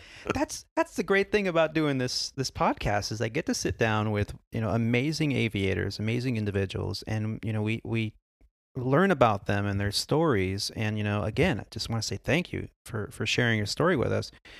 And it's amazing how all these memories come back, and we get to reminisce really about some times not not too far Not too ago, far removed. You know, yeah. Um, at this point in the in the podcast, I really would like to spend some time asking just a quick, a couple Q and A's on, you know, some of the the things that you've dealt with in all of your years of experience. Uh, and let's start out that section with, uh, you know, what's been the most significant driving factor for you in this pursuit of a career in aviation? Um, I think I enjoy the hand flying of the airplane. Um, so that drives me because it's enjoyable to try to put the airplane on the ground without feeling it. Um, that's a big part of it for me. Um, and just the satisfaction of trying to do the job well. Yeah. And I think that really does show often in, in especially at this level in the game. Once you get to an airline, even a regional, you know, taking pride in the quality of the ride, the quality of what you're giving your passengers in the back, um, really does separate those aviators that to this day, I mean, I fly occasionally with captains here at Legacy and I'm like, are you hot dogging it? What, what's going on here? They're like, oh, it's a visual approach. So they're coming in, you know, nice steep bank, base to final. And I'm thinking, well, this isn't your Cessna. You're not in the pattern at your home airport. You're, you've got 180 plus people back there. Grandma's back there kind of looking at the ground out of the right side of the airplane. Why? You know, there's no need for it. So, no, that does does make a big difference when you're um, taking pride in the quality of the ride. And I think uh, Barry Schiff, a famous writer uh, for Flying Magazine and AOPA uh, magazine. Uh, he writes wonderful articles every month for AOPA, which I've been reading now for a good couple decades. And he wrote an article years ago that I ripped out and put in a drawer, and I to this day still have it. And he talks about the perfect flight and how it's not possible. There is no such thing as a perfect flight. No one has ever achieved it. It doesn't matter if you're Chuck Yeager or not. There's just no way you're going to achieve the perfect flight. However, there is a clear distinction between pilots that strive for that perfect flight on every flight and those that don't. Um, so, wow, great. My hat's off to you. That's I do the same. I mean, we've talked about this before too. I do the same. I try to make every flight be the best flight possible. Uh, many I could do better. Yeah. Well, I mean, don't beat yourself up, Dave. You're you're doing all right. so you've had a long career that continues to progress and and have really wonderful strides in it. What's been the biggest challenge so far that you've had to overcome? I I probably have to say that I was concerned early on that I wasn't hireable um, because I'd had a violation on my record. And uh, I got a 90 day license suspension for buzzing a lake in a Cessna 150 in, uh, I think it was 1981. And I thought this is going to hurt me for the rest of my life. And it was something that I brought up during the interview at Reno Air because I wanted to make sure they knew about it. And fortunately for me, they're like, that was a long time ago. We don't care about that. Um, but that was a big deal for me to try to, you know, overcome that. It's like, I, I, you know, think that that was going to really hurt me for a long time. Yeah. Um, well, it's, uh, and it's amazing. So you buzzed the lake when you were a very young aviator. We've all done kind of these kind of things. I mean, I had my first flight instructor uh, ask me one time, "You ever seen a cow duck?" and I knew this was not going to be good, and that's all I'm going to say about that. Um, but, one one of the things that I will say about that is that it, it, I was young at the time, and it uh, didn't really change my attitude until later. But when I see friends, you know, doing dumb things, I speak up now. Um, I had a buddy that uh, took a bird strike in his 182 because he was buzzing his buddy's house. Oh. And I'm like, you know, if you hadn't done that stupid thing, you probably wouldn't have had the bird strike. Yeah. Um, I said, you know, there is no reason to do things like that. I said, you know, I got in trouble for that years ago, and here you are. You haven't learned from my mistakes, and you knew that I did that. It's like, don't do that kind of stuff. Just don't do it. You know, and you're and thank you for sharing that with us. How the heck did you get caught? uh, the park rangers uh, saw the N number on the side of the plane and called it in. Oh wow! And and we all know that there are rules about uh, different airspace and how low you can fly uh, and you know, a thousand feet above any populated area, and was it 500 feet? 500 feet from any person, vessel, or structure within a 2,000 foot horizontal radius. Now you've got that to the letter, my friend, to the letter. That's awesome. You know, uh, many professional aviators have learned firsthand how very difficult it can be to juggle the conflicting demands between their personal and their professional lives. What do you believe is your secret in balancing the demands of a family life and an aviation schedule? Oh, that's a tough one. Um, a lot of pilots really struggle with this one, and, and I'm no exception. I've, I've been married twice, um, and I'm in a relationship now where I constantly hear that, you know, I don't spend enough time at home. And so it's uh, making a conscientious decision that you need to spend the quality time with your family and that you're going to do it. Yeah, and I've I ask this question quite often because we all struggle from this. Uh, any professional aviator that's been doing this long enough will tell you that it is always a struggle, especially with loved ones. Uh, I heard it said once, and you just reminded me of that, uh, that a woman was asked, uh, uh, a wife was asked of an aviator, you know, how is it, you know, having your husband being gone all the time? And she says, well, I've come to terms with the realization that my husband's first love is flying and I will always be his second. and although that was kind of a, a, little bit of a shock to hear, and I've heard this many, many years ago, um, it really is kind of a, a, telling reality of, of what most aviators do go through. I mean, we, we love doing what we do, uh, and that sometimes can create a problem. Uh, so yeah, juggling juggling that time with home um, and making sure that you do set a time set aside that time. So when you are home you are present um, is definitely thank you for sharing that. I could do better at it, and I'm sure most people could do better at it. yeah um, anyone that says they can't do better at it i, I, I don't believe them what's been your favorite aircraft? Hmm. Well, I would have to say that as far as airliners go, is probably the 757, uh, followed closely behind by the MD90. Um, small airplanes, um, which is probably more my passion than than airliners. Um, it's hard to beat a Beech Bonanza. They handle very nicely. Um, I like Cessna 210s, and I have a 182 RG that I like very much.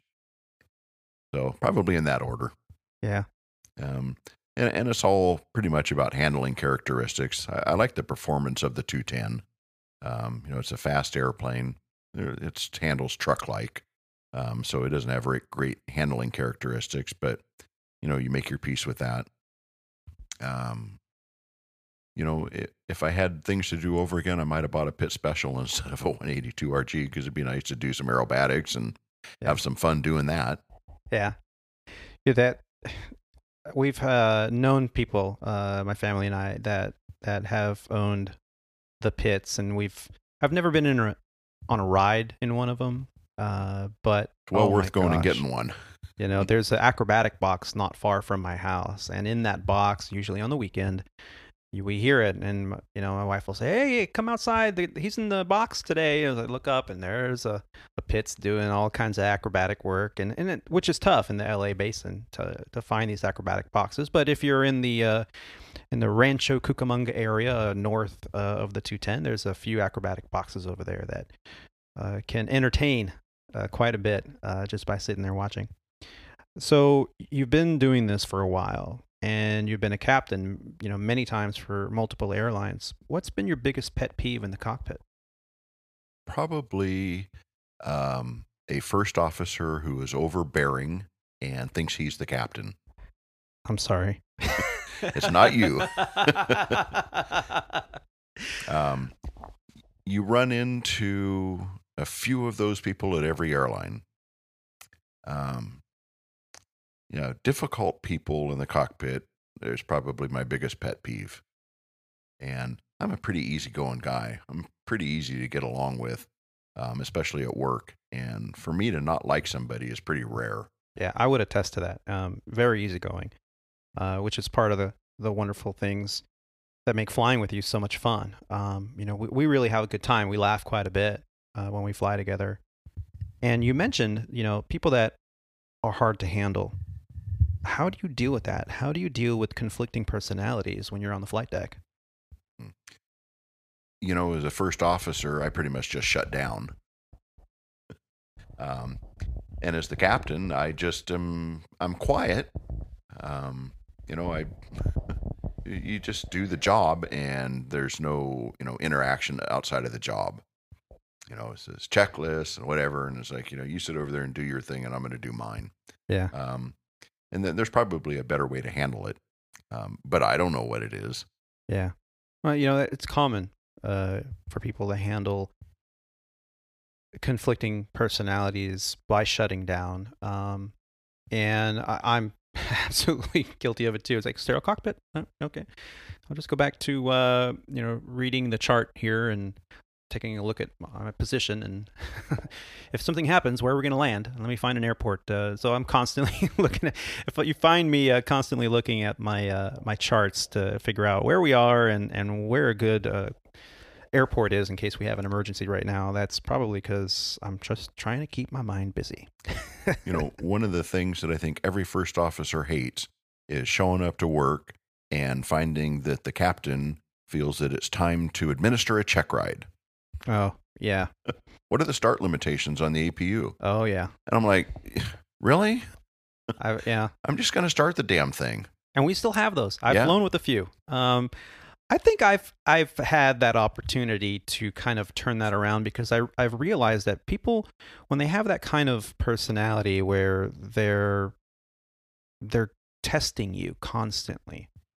Um, sometimes it's because they're compensating because I've heard that explained that way before. you know too. they're they're trying to show that they're smarter than you um, and other times they're just trying to uh, submit that they're the authority in the cockpit because they have the fourth stripe and that's fine um, so i usually push back a little bit not that i become overbearing but i i go oh yeah well what do you think of this da, da, da, you know and, and i'm i'm a pretty sharp cat you know i i can hold my own most of the time and i found that when you push back a little bit and you don't let it get to you and you don't kind of break down in that scenario and just remain quiet and silent and kind of like a, a puppy but instead you're you're biting back and barking back uh usually they kind of chill out and totally have some respect for you you know I agree eh, um, when it's more of a personality issue rather than the check airman type attitude. mm, true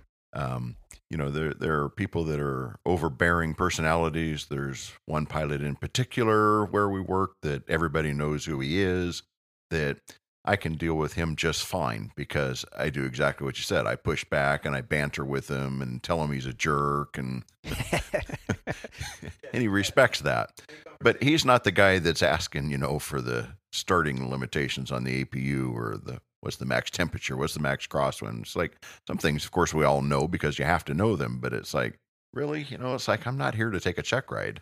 right Yeah, you don't need to test me you know you've been doing this a long time multiple multiple types on aircraft multiple positions of pic what has been the scariest moment in your aviation career while flying Hmm. Had a couple engine failures in single engine airplanes. oh Um, so those are um, certainly interesting. Um, I had a, uh, I would have to say that all of them were self induced in one way or another. I have a great little story about flying a Cessna 150 where I was practicing for a ribbon cutting contest where you go up to about 5,000 feet and you unroll a roll of toilet paper about three or four feet and then you open the window and throw it out. And then it all unravels and it becomes this big long streamer with the roll of you know the cardboard at the bottom of it. And after you throw it out the window you count to five and then you kind of do a big wing over and come back and try to find it and slice it with your wing. Oh. You heard of those? I have heard of those but i've Okay. never seen it done. Um, so i wanted to participate in a contest where that was going to be one of the activities was ribbon cutting there was also flower bombing and balloon busting and spot landing at this contest. The ribbon cutting was pretty fun. And so i'm going to go out and practice this. And I cut the ribbon the first time, but I was pretty close to the fuselage when I hit the ribbon the first time, and some of it uh, got caught up in the prop wash of the airplane as I went by it. And when I turned around to cut it a second time, instead of it being a big long streamer, it was now all wadded up and it was moving around and it looked pretty cool. And I saw that and I thought, like, I'm going to center punch that thing. I'm going to fly right through that. oh no It was a really bad idea because as soon as I went through it, the engine started running really rough.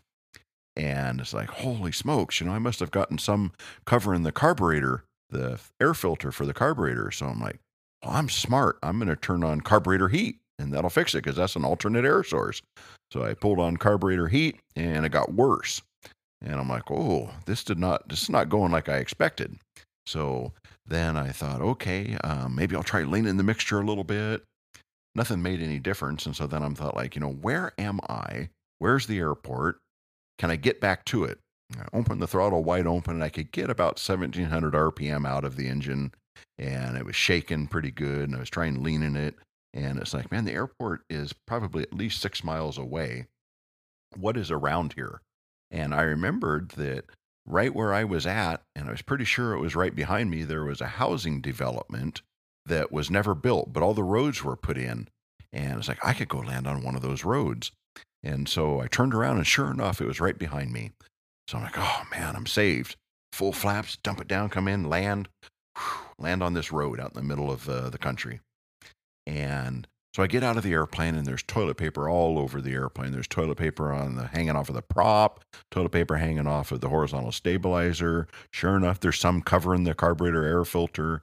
So I cleaned it out from everywhere that I could find it. Get back in the airplane and start it up, and it still runs rough. And so, I, well, this still isn't working right. And I get out of the airplane, and now some guy and his wife are walking across a field towards me because there was one or two houses that were there from the beginning of when they started to do this uh, development. I don't even know if there's any houses there to this day, but the roads are still there. Um, and he, you know, kind of walks over and says, like, you know, you all right? You know, and I'm like, oh yeah, I'm fine. Just having a little engine problem with my plane. Fancy. and uh, he's like, well, you know, can I do anything to help? And uh, I'm like, you know, do you have a screwdriver that maybe I could take the cowling off of the engine so that I can look around and see if I can find something? And he's like, you know, my I don't have anything, but I think my neighbor does. Because like there were two houses next to each other, and they're the only two houses for miles. We go over to his neighbor's house and um, go back to his camper in his backyard, and he produces a, a bent Phillips screwdriver. And here, you can use this one. And a wooden handle with half of the wood missing. And I'm like, well, beggars can't be choosers. This will Yeah. work. So I go out there and I take the cowling all off, and there's more toilet paper, you know, on the engine. Um, and I'm, you know, looking at all of this stuff, and it's like, you know, at the time I was still a mechanic's helper, and I had a private license, and it's like I'm knowing in the back of my head that none of this stuff should be making this engine run bad. So, but I'm persistent. It's like, all right, I'm going to get in and start it up again. Maybe it'll be fine this time. Get it in and run it up, and it still runs bad. So now I take the uh, carburetor air filter off and I look up in the carburetor air box and I don't see anything in there. And I got to thinking like, how how can this happen? You know, what might be going on here? And it's like I turned the carburetor heat on. Is it possible that the toilet paper went into the unfiltered inlet and then went around the muffler and then through the tube to the inlet to the carburetor at the carburetor air box. Is that really possible? And so I even took the little shroud off of the muffler, and sure enough, I could see toilet paper in there that was burnt. And I'm like, wow, it really did get into this as well. Wow. And uh, so I took that toilet paper out, full well knowing that, you know, this still wouldn't make it run bad. But I got in the plane and started it up again, and it still ran bad. So this time I thought, I'm going to look harder in that carburetor air box. So I took the air filter off again in front of the air box and I stuck my hand in there and up into the throat of the carburetor with my two fingers, and I could feel a square of toilet paper up there in the throat of the carburetor. Oh, wow. And I'm like, aha, I've got it. So I squeezed my two fingers together and pulled this soaking wet with gas piece of toilet paper out of the carburetor and threw it on the ground. And I'm like, I found it. I got in the airplane, started it up, and it ran just fine. So I put the air filter back on, cowled it all back up, handed the guy a screwdriver, and said, You want to go for a ride? And he's like, Oh, I don't know about that. It's like, Is it safe? I'm like, Yeah, you saw me. I ran it again just now. It runs fine now. And his wife, I couldn't believe it. His wife says, Go ahead, honey. You'll love it. so sure enough, this guy gets in the airplane with me. I take off from this road, circle around his house a couple of times, come back and land, open the door, let him out, and say, Thanks a lot, man. Took off and flew back home. That is so great. So that was kind of a fun story, you know, about an engine failure that I caused myself. Yeah. Um, that worked out pretty good. so the initial engine running rough was the the air filter box being Yeah, blocked, and then when you pulled the carb heat, It got worse sucked because more into the the throttle it went body. into the throat and- of the carburetor Yeah. instead of just covering the air filter. wow. So anyway, don't do that. yeah, don't don't try this at home, kids. That's great. So you've been flying and you've done some great layovers in some amazing cities. What's been your favorite so far? Well, um, when I worked at Reno Air, we used to have an awful lot of fun on Orange County overnights.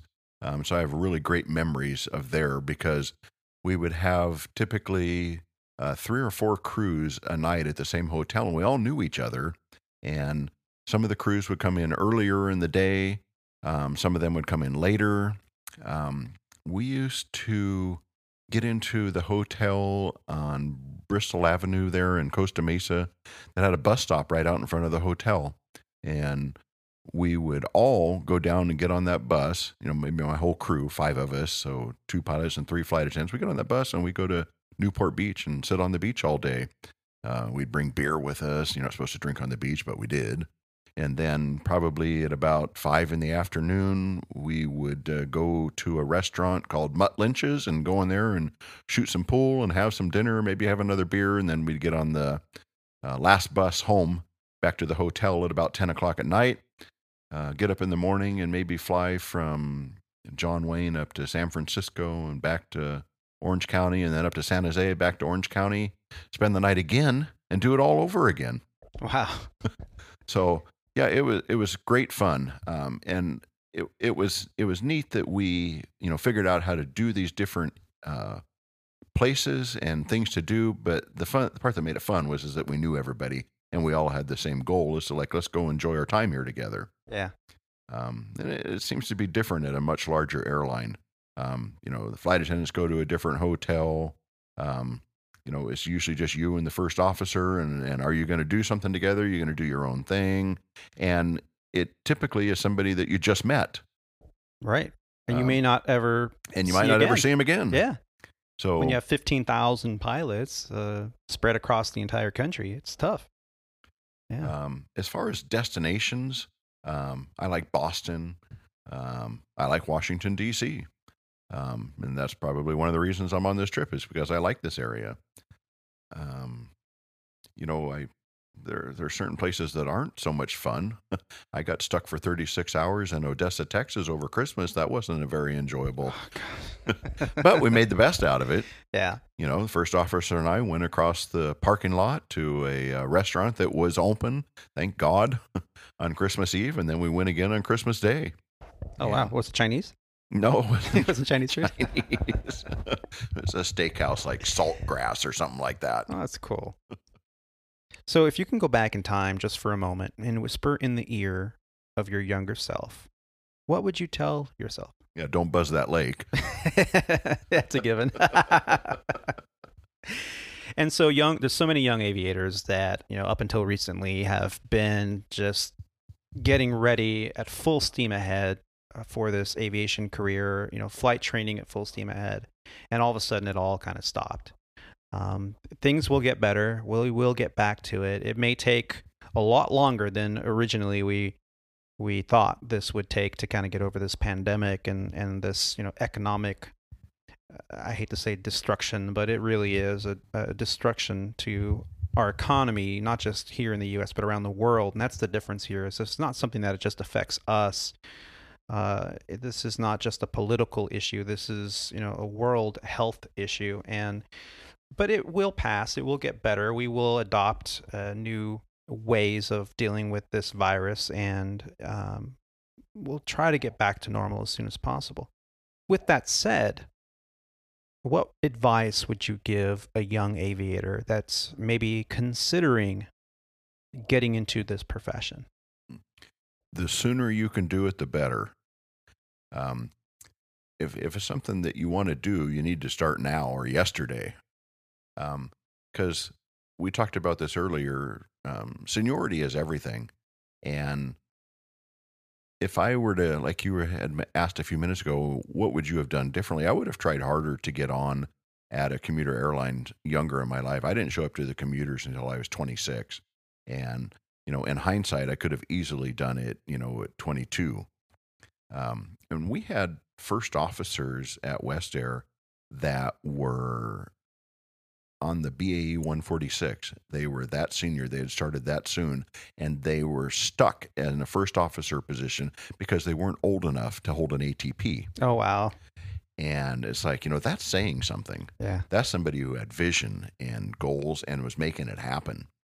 And I wished I had tried harder. You know, I could have skipped a few things. I, I shouldn't have gone to work at the Cessna dealer. I should have, you know, left Barry Construction as soon as I had, you know, a thousand hours of PIC in a turboprop airplane and gone to work at a commuter airline. I could have done that sooner.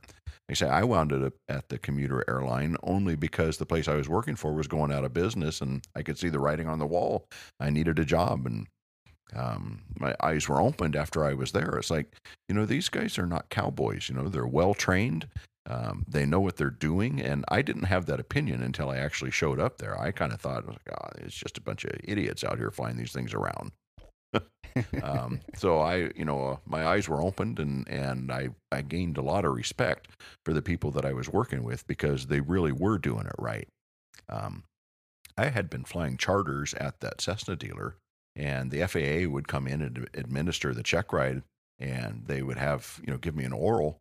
Um, and ask questions about oxygen, you know, requirements and you know when you needed to wear oxygen and how quickly the airplane had to get down to an altitude that was a breathable altitude and i could i could quote the regs but i couldn't apply it like the people at the airline did um, i mean we would do stuff uh, the airplane was unpressurized uh, that i was flying the Bandeirante and you can fly above 10,000 feet up to 12,000 feet for 30 minutes without oxygen. And we would use that regulation to get over some weather. So we might go up to 12,000 feet and fly there for 29 minutes and then descend back down. And I'm like, you know, that is applying the regs and using it to your advantage. Mm-hmm. Um, you know, oftentimes the flights were only an hour long. And so 30 minutes, you know, might make a huge difference in what you're able to do. It's like maybe you're just looking for a better ride. Um, so the fact that those pilots were able to apply the regs um, versus me just knowing them, it's like that was eye opening for me. It's like you know you, you, guys really are you know doing this right. Yeah, I could just spit them out. I couldn't use them like that. Yeah, and, and that really is that practical application. Really is the way you know you really know something. Anybody can memorize a bunch of specs on an aircraft yep. or an engine or, or a car or whatever, um, but to be able to apply that information, it really is when you know you've got it, you've mastered it. Um, last question for you. Think back for me to the person that made the biggest impact to your success in aviation. Who would that person be and why? You know, I, I don't think there's any question that has to be Vern Lund. You know, he took me under his wing, taught me all that he knew, and yeah, I don't think there's any question. There, there were lucky breaks that I had along the way, and people that were good to me. You know, Dave Barry is certainly one of them that comes to mind. Um, you know, anybody who is uh, gone out of their way to help you, it's like that that person is, you know, somebody that you recall and remember as being good to you along the way. But I mean, uh, I've known Vern since 1977. and so what's that, 43 years? Eh, yeah. Or, yeah. Yeah. That's yeah. a long time. Yeah. And he's still there for me. wow. So, you know, he by far has um, been probably the most influential person in this career for me and been extremely helpful. Um, and I have to certainly give a shout out to my parents. They've always been extremely uh, supportive of me and, you know, always made me feel like what I was doing was important. They did everything that they could, you know, to help support me and get me going on my way. So I'd have to say those uh, three people. Yeah. Well, you know, I just want to say thank you again so much for sitting down with me, telling us your story, uh, your journey in aviation. It's been an amazing treat to fly with you now, what, four or five times um, in the past few years. And getting to hear all of this while flying along has inspired me to always keep my hand in multiple pots and keep, you know, my career progression moving forward uh, by branching out and not getting complacent because I don't think that word even exists in your life. It's complacency. yeah, it's funny you say that because that's always part of my crew briefing. It's like, you know, like, what are your threats? I'm complacent.